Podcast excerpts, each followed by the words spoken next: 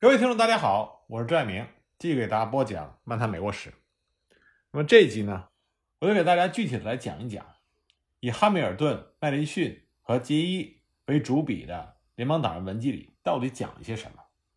汉密尔顿他写的是开篇第一章，在这一篇中，他向读者们介绍了他的写作计划，基本上覆盖了六大领域。第一个呢是联盟在人们政治生活中的作用。这是从第二篇到第十四篇，第二部分讲的是目前的邦联不足以维护联盟，这是从第十五篇到第二十二篇。第三部分，一个强有力的政府的必要性，这是从第二十三篇到第三十六篇。第四部分，宪法与共和原则的一致，这是从第三十七篇到第八十四篇。第五，联邦宪法与各州宪法的类似，这是第八十五篇。第六。是采用新宪法将有利于稳定、自由和繁荣，这也是写在了最后一篇，也就是第八十五篇中。在这八十五篇文章中最经典、最出名的，也是最被学者们普遍赞誉的，是第十篇。第十篇的名字叫做《再论联邦可以防止国内宗派之争和暴乱》，它出自于麦迪逊之手。那这一篇呢，是在汉密尔顿的第九篇。题目是联邦可以防止国内宗派之争和暴乱的基础上加以引申的，这两篇的联系非常紧密，人们很难相信这不是这两个人密切合作的结果。两位作者在这两篇文章中都大量引用了法国启蒙思想家孟德斯鸠的理论，反驳反联邦党人关于共和制只适用于小国寡民的观点。在第十篇中，麦迪逊的表现既有他学者的严谨。也有政治家的精明，他主要分析了政治派别对人们政治生活的影响。他说，由于人的天赋和出身背景不同，他们拥有的资源注定是不平等。这种不平等就造就了不同的利益集团，也就是宗派。每一个宗派都为自己谋幸福，他们在思考问题的时候，不会把全局利益或者是全民福利放在第一位。如果某一个宗派掌控了政府，它的危害不言自明。那么，政府是否应该取缔或者是限制宗派呢？答案是否定的，因为这样做就是侵犯了自由。况且在现实中这也不可行。相反，既然宗派和宗派之争来源于人的本性，属于天赋人权的一部分，那么政府的职责不是限制它，而是应该保护它。那么，要怎样防止宗派所带来的危害呢？在这里，麦迪逊把讨论引入了正题。他说。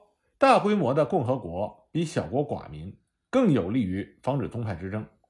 理由很简单，在一个小国或者一个州，某个宗派很容易收买或者控制政府，因为他们为此付出的代价比较小；而在更大规模的联邦政府，任何一个派别都不可能或者不容易占据绝对的优势。收买一百个议员和收买十个议员的代价当然是不同的。比如，在某个商业发达的州。这个州的大多数议员很有可能来自于商人阶层，他们制定的法律当然有利于商业，农民的利益就得不到保护，反之亦然。在农业州，工商业就有可能受到排挤。但是在联邦政府，议员们来自不同的州、不同的阶层，无论是商人还是农民，都不可能占有绝对的优势，也就不可能完全左右国家的决策。所以呢，联邦政府可以把宗派的危害降到最低。麦迪逊他不否认，不管什么样的政府都不可能完全的消除宗派党派之争，但是联邦政府比州政府更能防止这种争执的极端化。也就是说，联邦政府更符合以自由平等为基础的共和原则，而看上去更顺应民意的州政府只是狭隘的民主。从长远和大局来看，联邦政府比较折中平衡的立场，将最终使各州受益。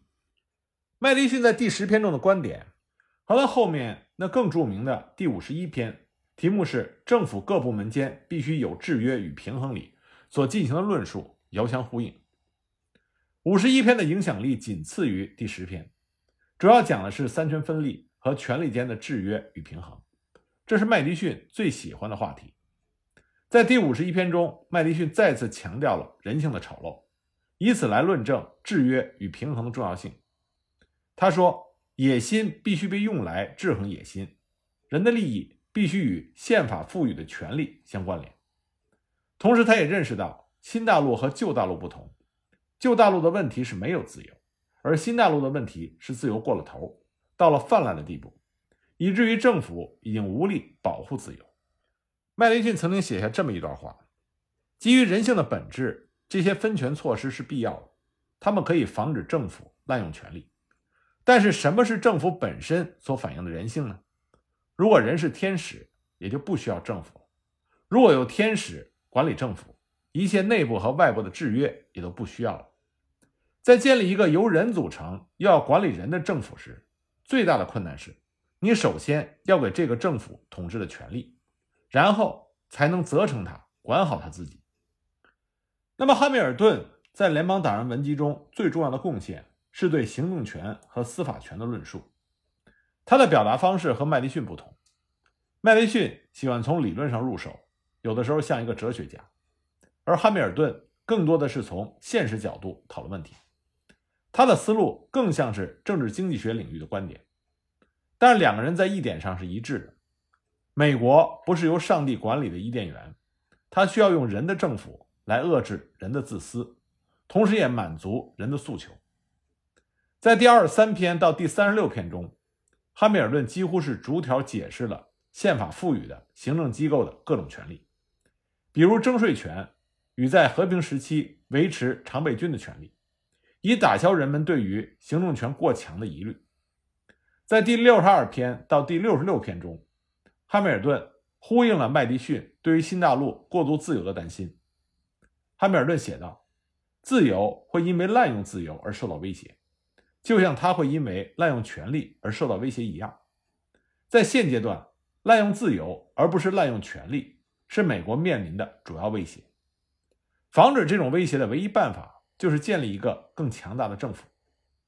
汉密尔顿在探讨建立联邦政府的必要性的时候，还有一个其他国父几乎不关心的国际视角。也许是因为汉密尔顿本身是外国人的背景，汉密尔顿非常在乎美国的国际形象。他认为，独立之后的北美在内政外交上都是一团糟，还不起外债，履行不了条约义务，成为了欧洲人眼中的笑话。只有建立统一的国家，才能让美国在国际上赢得尊重。而他的这个观点和华盛顿不谋而合，他们两个人好像是最早感受到民族意识和民族自尊的美国人。汉密尔顿在第七十八篇司法权中。对司法权的论述，将这一篇成为了与麦迪逊的第十篇和第五十一篇同等重要的政治学经典论文。身为律师的汉密尔顿一向对司法权有着近乎神圣的崇拜，他特别强调司法的独立，认为这是对人权最重要的保障。但他也很清楚，司法权是宪法中最弱的一环，因为它既没有笔，也没有剑。似乎是为了弥补这一缺陷，汉密尔顿在这一篇中特别强调了司法审查的重要性，就是说，最高法院应该审查和推翻国会的违宪立法。这个超级重要的观点在宪法中却没有明示。汉密尔顿第一次对他进行了详细的论述，宣称所有违宪的法律都是不合法的。这条成为后来最高法院的法官，特别是第四任首席大法官。约翰·马歇尔推行司法审查的理论依据：如果没有司法审查，司法权是不可能和其他两权相抗衡的，三权分立只会变成瘸腿走路。在第八十四篇关于对宪法的某些反对意见的思考和答复中，汉密尔顿针对反联邦党人对宪法没有权利法案的指责，专门强调权利法案没有必要，因为联邦政府。只拥有宪法赋予的权利，而宪法并没有赋予他干涉公民自由的权利，比如对信仰自由和言论自由的干涉。如果加上了权利法案，就成为了此地无银三百两，反而使宪法有了侵犯自由之嫌。再说，每个州的宪法都有权利法案，没有必要在联邦宪法中再重复一遍。在这点上，麦迪逊和汉密尔顿完全一致，都主张不加权利法案。有趣的是，这一点成为了反联邦党人最不能容忍的。到最后，联邦党人不得不妥协，以加入权利法案为条件，换取了各州批准宪法。麦迪逊亲自起草了美国宪法第一到第十修正案，合称为权利法案。他还因此赢得了权利法案之父的美名。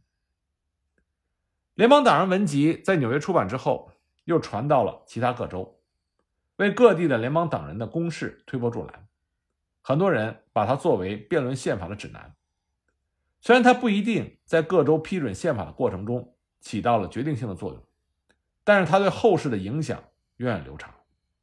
一位学者曾经说过，他对宪法的解释无与伦比，不管从广度还是深度上来说，这部经典的政治学著作都无法被超越。美国前总统西奥多·罗斯福也说过，这是一本现实政治的最好教材。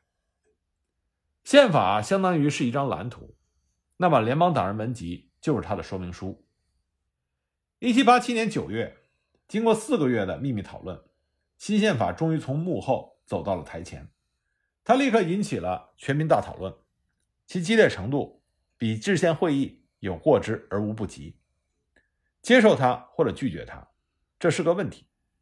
大家之所以这么认真，是因为这是人类第一次在没有神的指示、没有国王、没有权威、没有胁迫的情况下，为自己创造了一个国家。在此之前。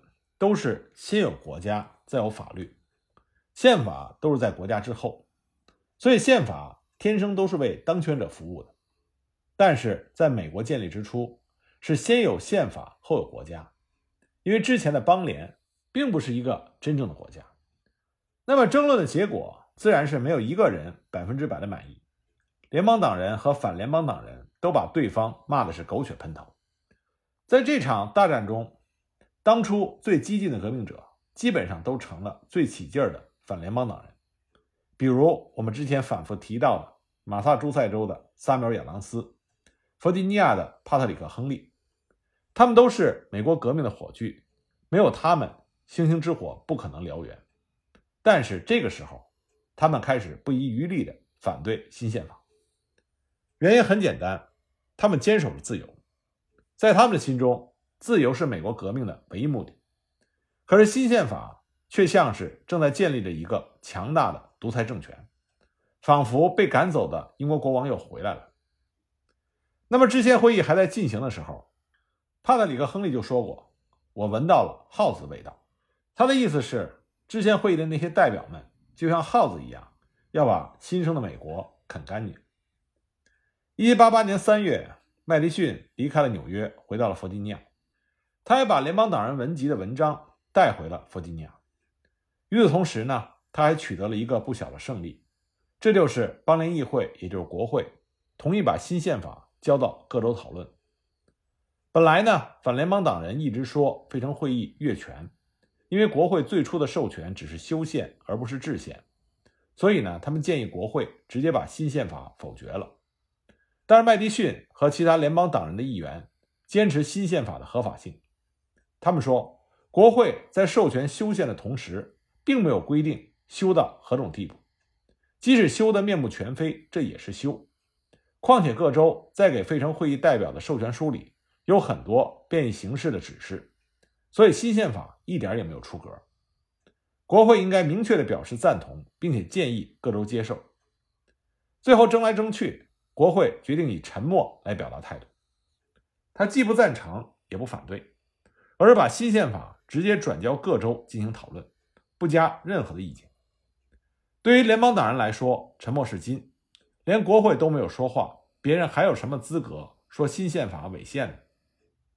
等麦迪逊回到弗吉尼亚，他才发现情况并不妙。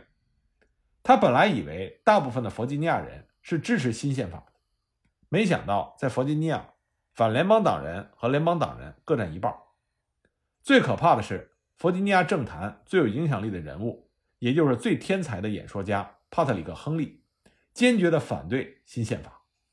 亨利的口才天下无敌，他的那段“不自由，勿宁死”的演讲，让弗吉尼亚人热血沸腾，拿起武器保卫家园。托马斯·杰斐逊曾经这样描述听亨利演讲时候的感受：他说，他讲话的时候会让你全身的毛发都竖起来，情不自禁的。跟随着他的语言，支持他说的每一个字。可是等你冷静下来的时候，你可能会发现，你完全不赞同他的观点。这就是一个杰出演说家的魅力。帕特里克·亨利在弗吉尼亚的威望无人能比，他五次当选弗吉尼亚州的州长。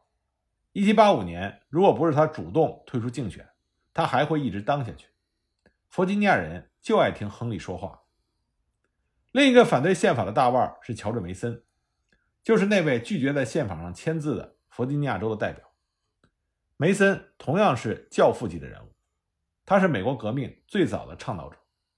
他最有名的贡献是起草了《弗吉尼亚人权宣言》，后来呢，杰斐逊的《独立宣言》和麦迪逊的《权利法案》基本上都照抄了梅森的这部宣言。杰斐逊和麦迪逊在梅森面前都是小学生。梅森是华盛顿的邻居，两家的庄园紧挨着。抗税风潮刚刚开始的时候，华盛顿还在观望，梅森是天天跑到华盛顿家里，鼓动他闹革命。不过这个时候，梅森却成为了反联邦党人的领袖。他反对新宪法主要是两个原因：一是新宪法没有权利法案；二是新宪法没能制止奴隶贸易。梅森的立场让麦迪逊觉得有点意外。因为梅森在费城会议上并没有表现出这么激烈的态度，尽管他拒绝签字。另外还有一位非常有趣的重要人物，这就是弗吉尼亚州现任州长伦道夫。我们之前已经讲到了伦道夫的事情，他也是拒绝在宪法上签字的代表。不过呢，伦道夫的态度模糊不清。他回到弗吉尼亚之后，就不停地发表言论，为自己在费城的行为辩解。他一会儿说。他拒绝签字是对的，但这并不表示他反对新宪法。一会儿又说他后悔没有签字，因为他的决定引起了人们的误会等等。总之呢，把大家搞得是一头雾水。伦道夫的犹豫给了麦迪逊拉拢他的机会，成为了麦迪逊第一个突破口。我们之前提到了伦道夫，他出自于弗吉尼亚的政治世家伦道夫家族，这个家族出了一大堆州长和议员。另外呢，伦道夫他还有两个特别有名的表兄弟，托马斯·杰斐逊和约翰·马歇尔。而且呢，三十五岁的伦道夫他自己也非常有才，精明干练，处事周到，口才出众，是深受爱戴的明星州长。如果他明确表示支持新宪法，那么一大批人就有可能跟着他投奔到联邦党人的阵营。麦迪逊和伦道夫是好朋友，所以他就把伦道夫当成了主攻对象。那么麦迪逊能不能说服弗吉尼亚这个北美殖民地最大的州支持新宪法呢？我们下集再继续给大家讲。